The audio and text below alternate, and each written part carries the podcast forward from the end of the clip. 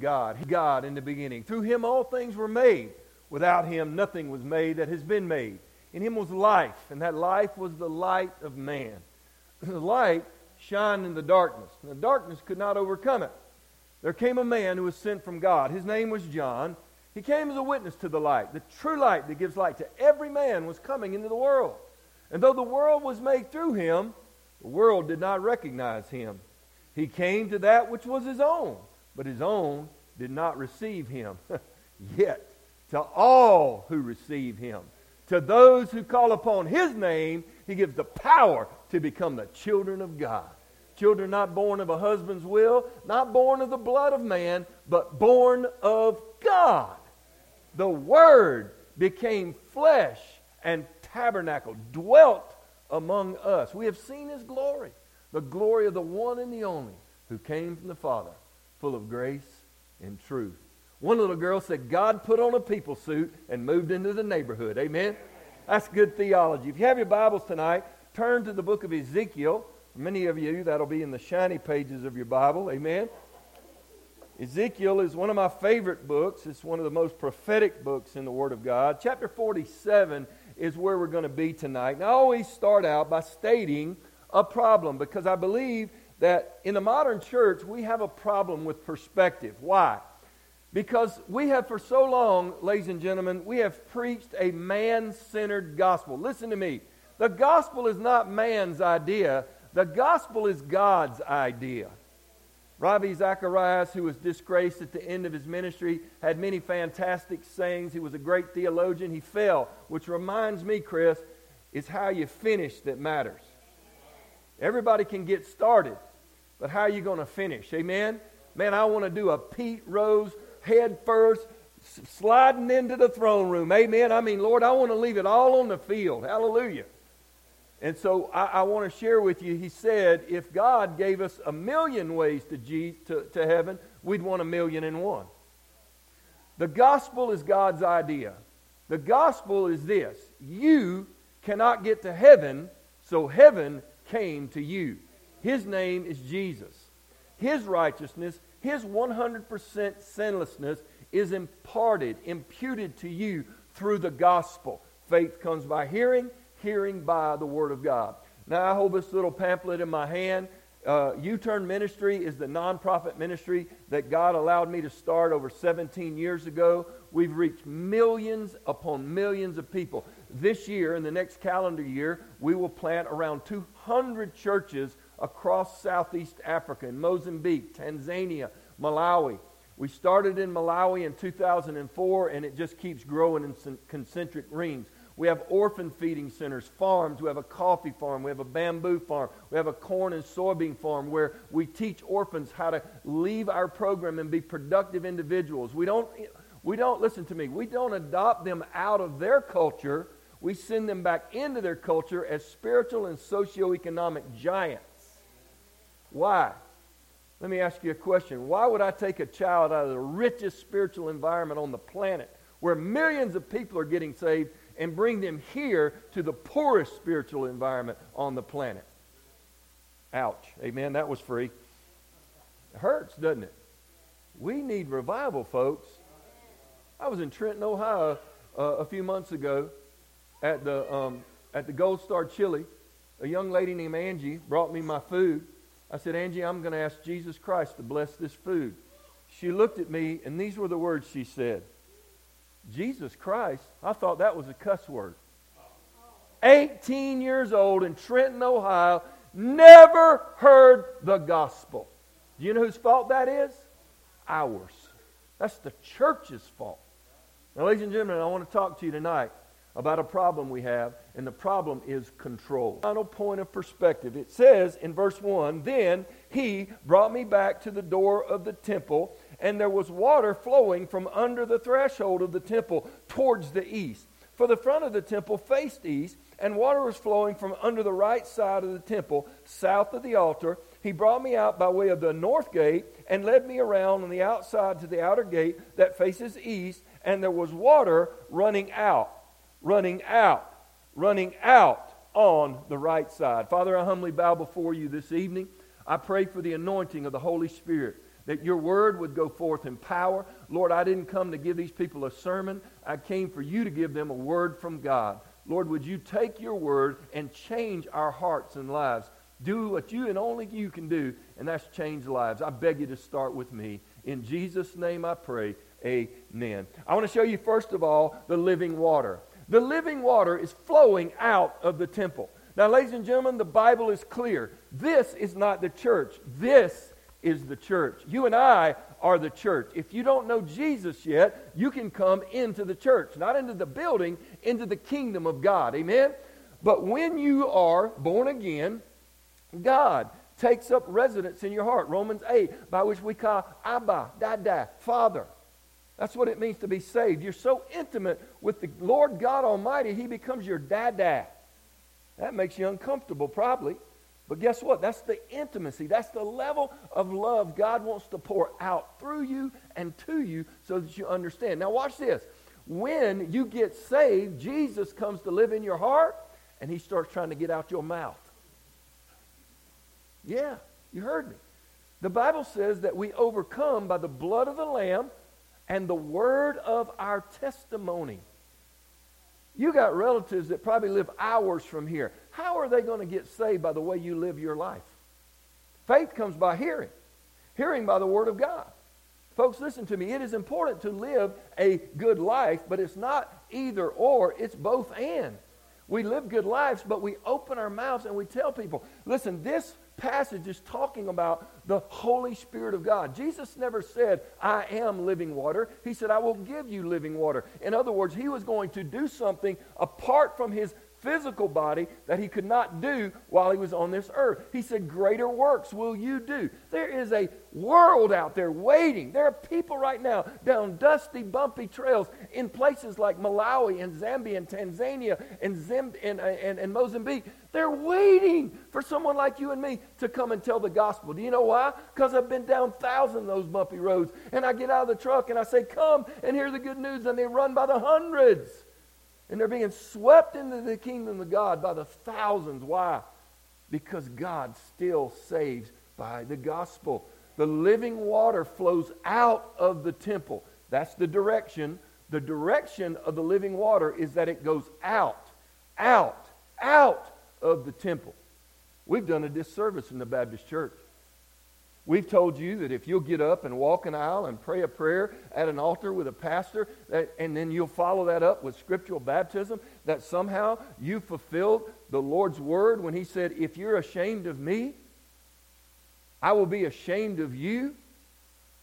If you're ashamed of me in this wicked and perverse generation, I will be ashamed of you when I return with my Father's holy angels. Can I tell you something?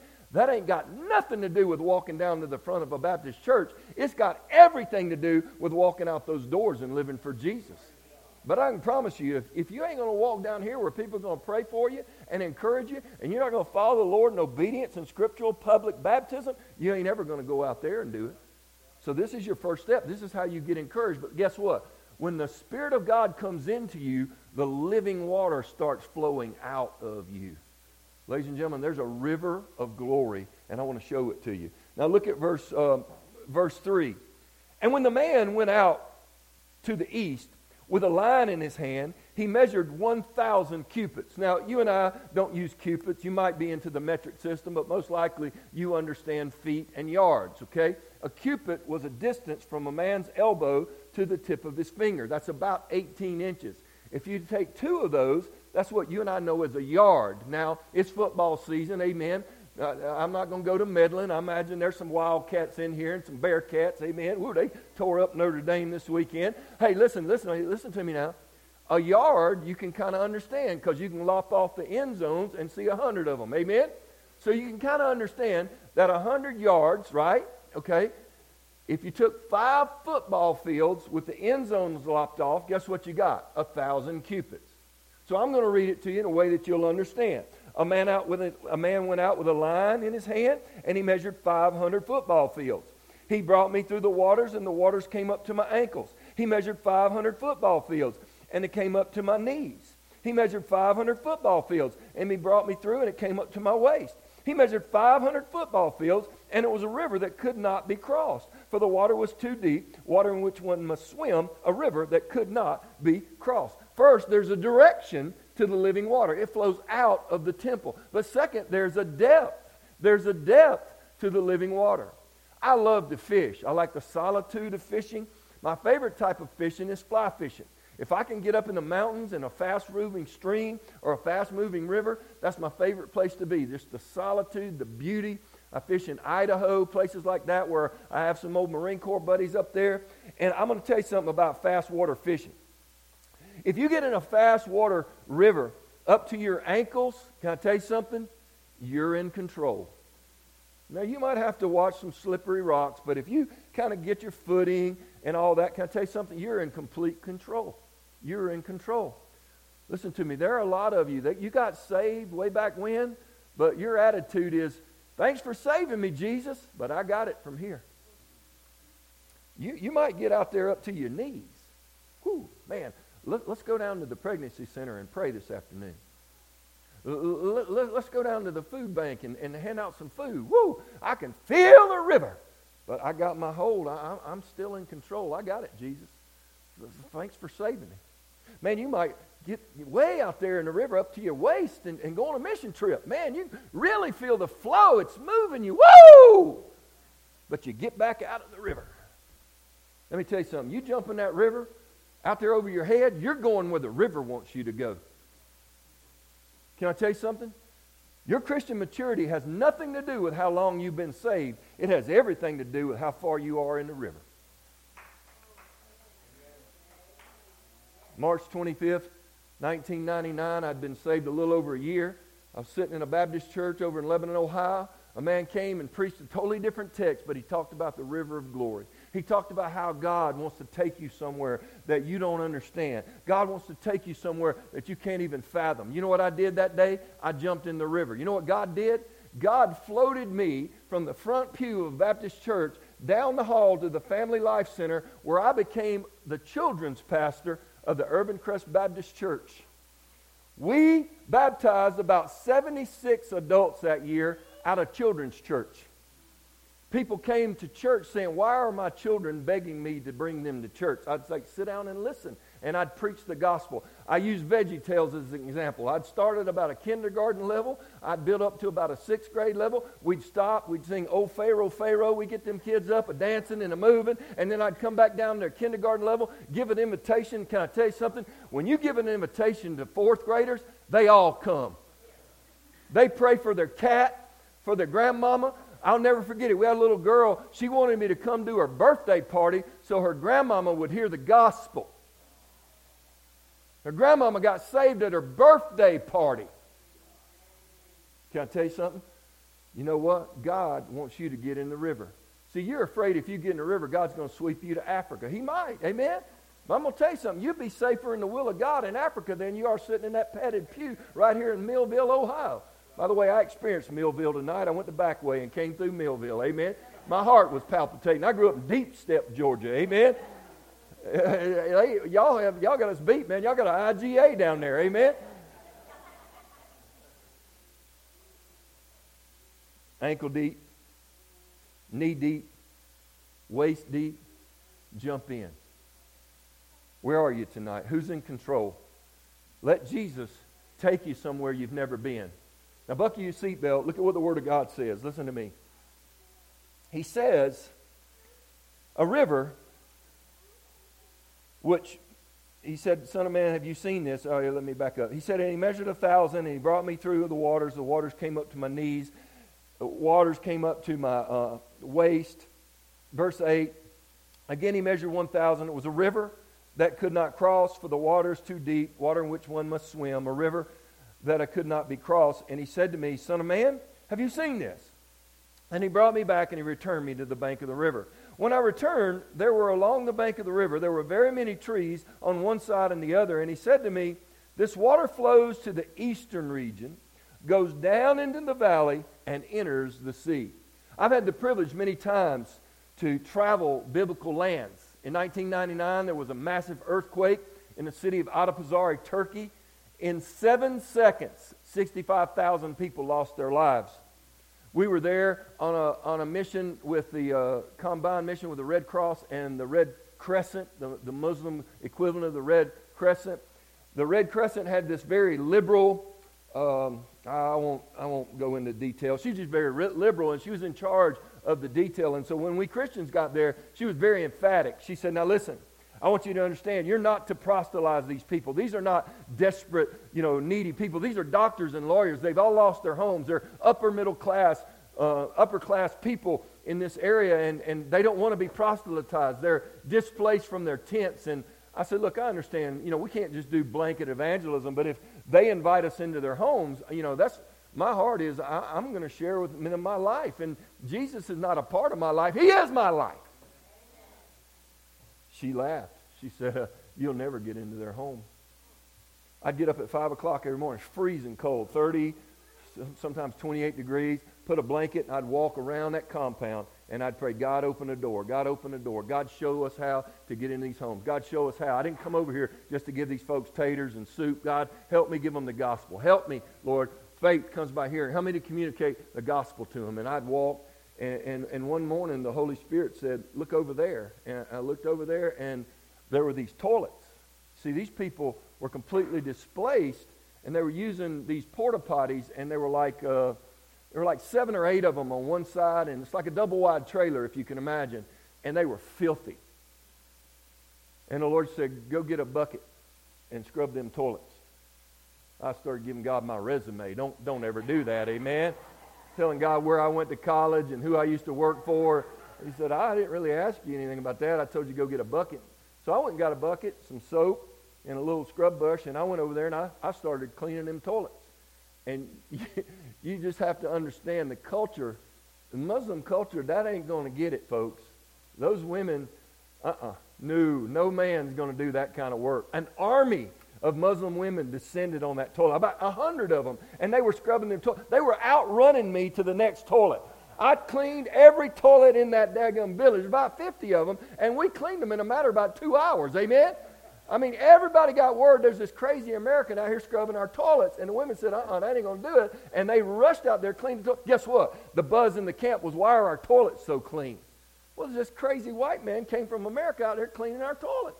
Guess what they started doing? I want to know why you would come over here and clean our toilets. They invited us into their tent, and we started sharing the gospel with them. Amen?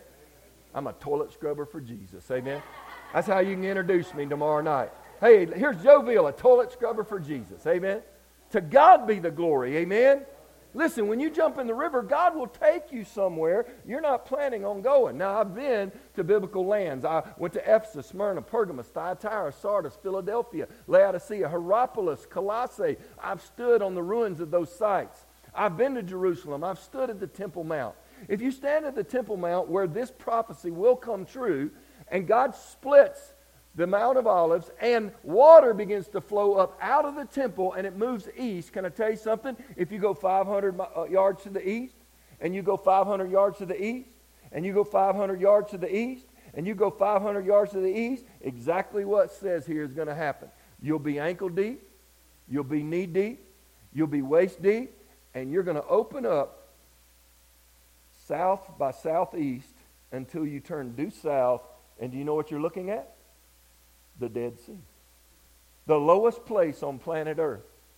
It is absolute desolation. There's nothing living there. Now, they might irrigate a few palm trees or something, but it's death. It is death. It is absolute desolate desert. And Dead Sea doesn't even feel like water, it feels like oil. I, am a big old redneck. I took a big old rock and, and held it and, and floated with a rock, probably about a 50 pound rock. I couldn't sink.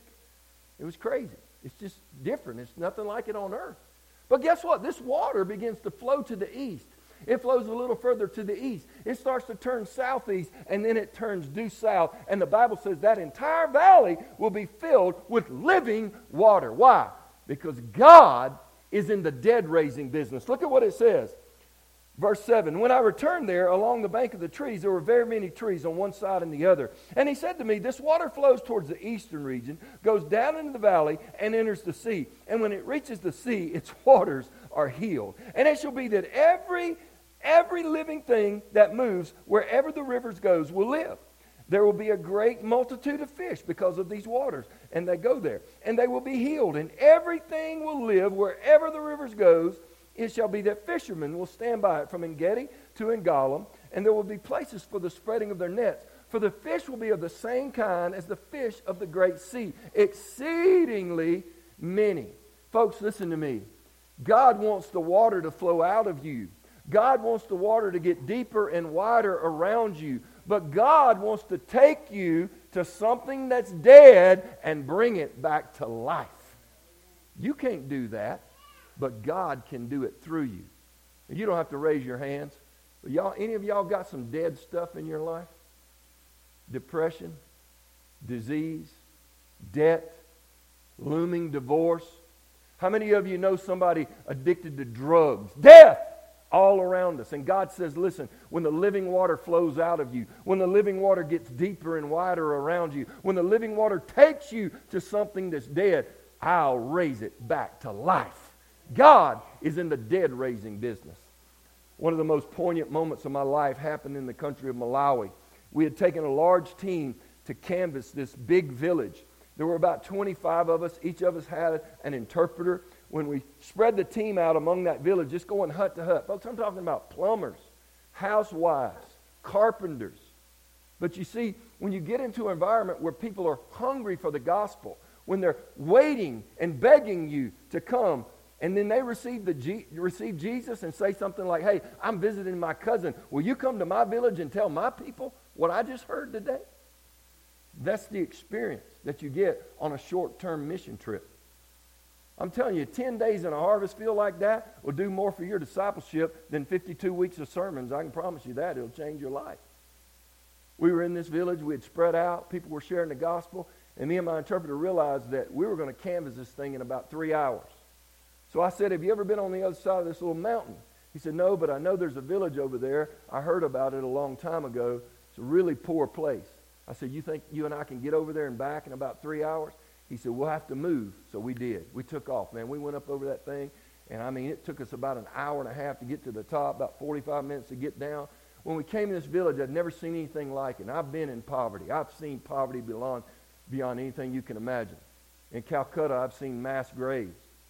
I was on the streets of New, of New Delhi, India one time. A woman came up to me begging with a dead baby. The missionary told me she probably killed it just to go beg with it. That's poverty, folks. As we walked into this village, I'd never seen anything like it. It looked like the village had just been burned. Everything was just soot and ashes. The kids were completely naked, had flies just crusted on their mouth and faces and nose, in their eyes. The chief was sitting in just rags. He was sitting in his in front of his little straw house, and I walked up and I greeted him. Dikapasani moni zina fumu. I greet you in the name of the Lord Jesus, chief. He looked at me puzzled, like, who is that? I said, Chief, may we share the gospel? He said, Yes. I called the village together. Four or five hundred people just came running, just in absolute rags, desolate, abject poverty. I preached the matchless gospel of the Lord Jesus Christ, that we've all sinned and fallen short of the glory of God. That God demonstrated his love for you and me, that while we were yet sinners, Christ died for us. The wages of our sin is death, but the gift of God is eternal life through Jesus Christ our Lord. And that if you will confess with your mouth the Lord Jesus and believe in your heart God raised him from the dead, you shall be saved. I'll never forget it as long as I live. The chief said something in Chichewa. I didn't understand it. He spoke so fast and so mumbled. I turned to my interpreter. I said, I didn't catch that.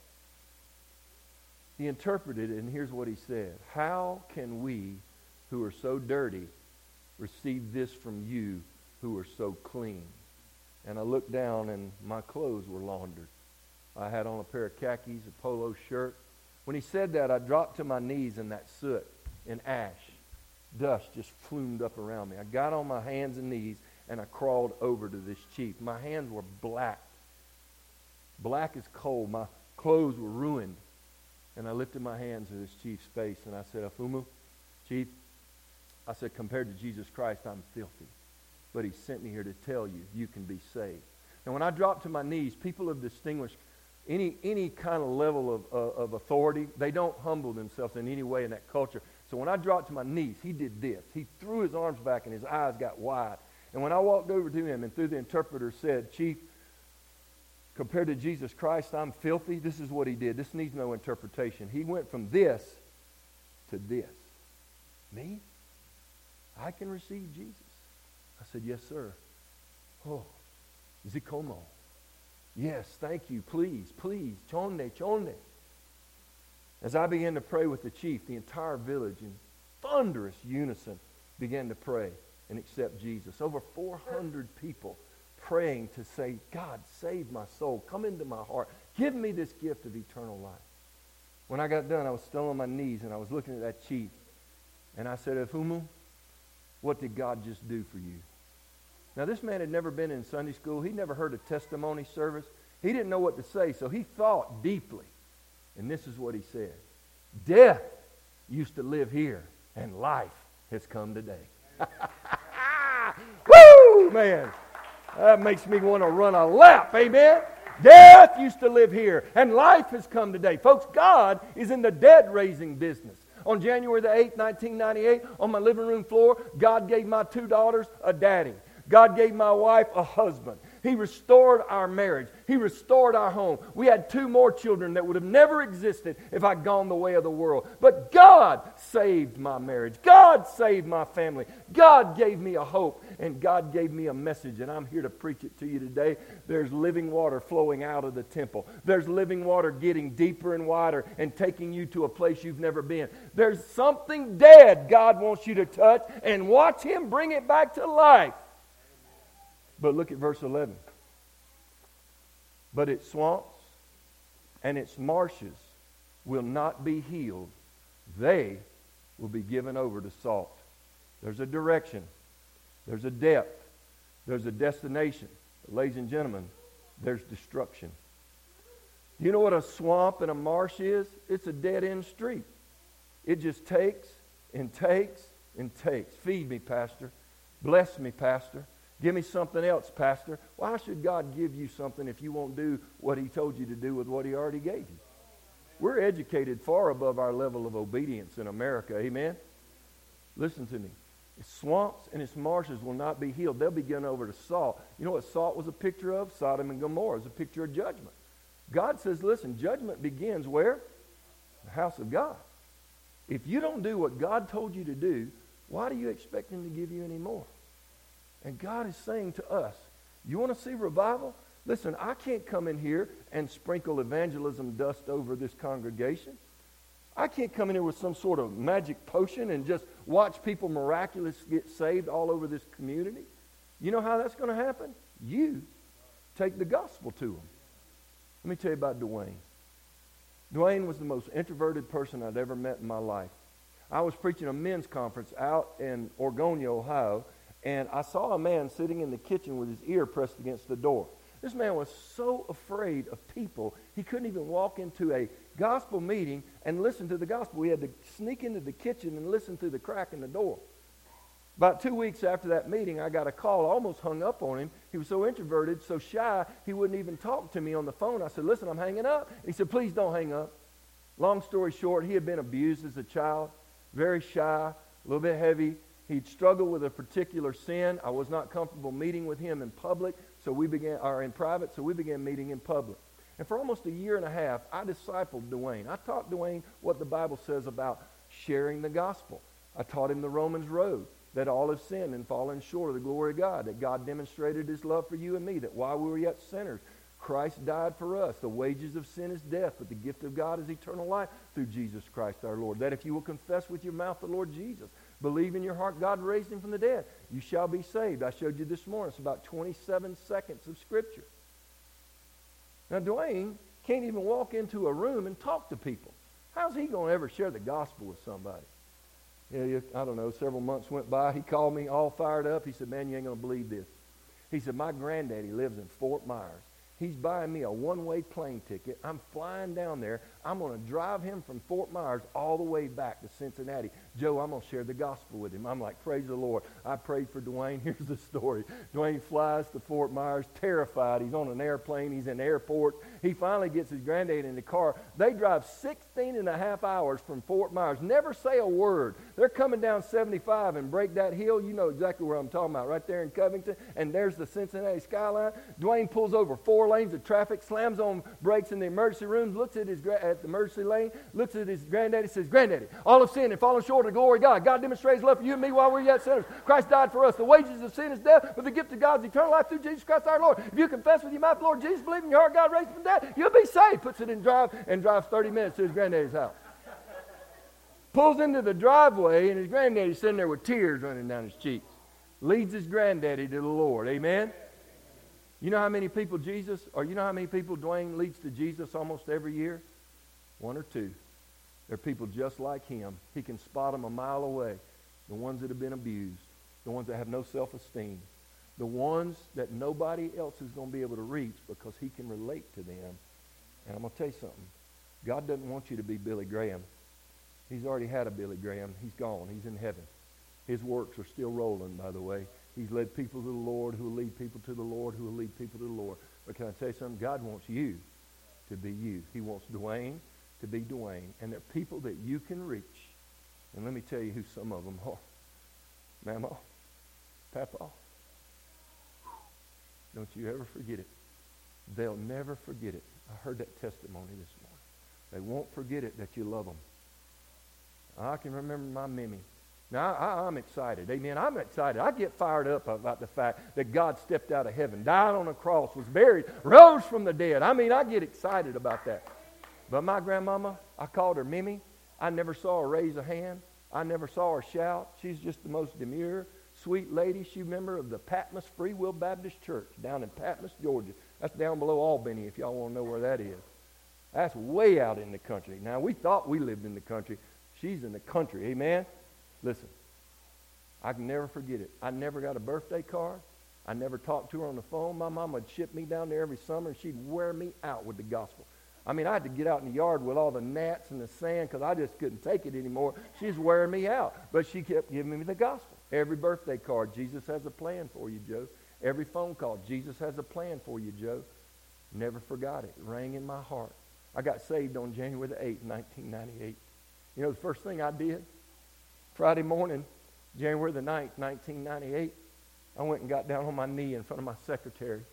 And I said, Deborah, will you forgive me for the things I've said to you and the way I've treated you? Her mouth dropped open. She said, who are you? I said, Deborah, Jesus Christ changed my life last night. She said, I guess he did. Second thing I did was I went upstairs to my phone and I called my Mimi. I said, Mimi, I was watching TV last night. I heard the gospel. I gave my life to Jesus. The phone went dead. Boom.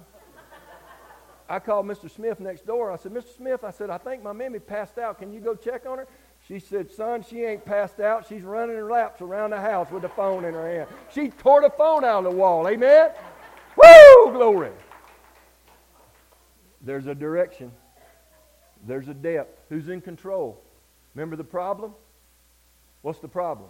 Who's in control? Are you an ankle deep Christian? Are you a knee deep Christian? God is asking you tonight to jump into the river because he wants to float you somewhere you've never been. And at the end of that place, at that destination, something's dead and he wants to bring it back to life. Church, if you refuse to get on that program, there's judgment. Churches all across this land are shutting down. You know where the gospel came? The gospel came from England.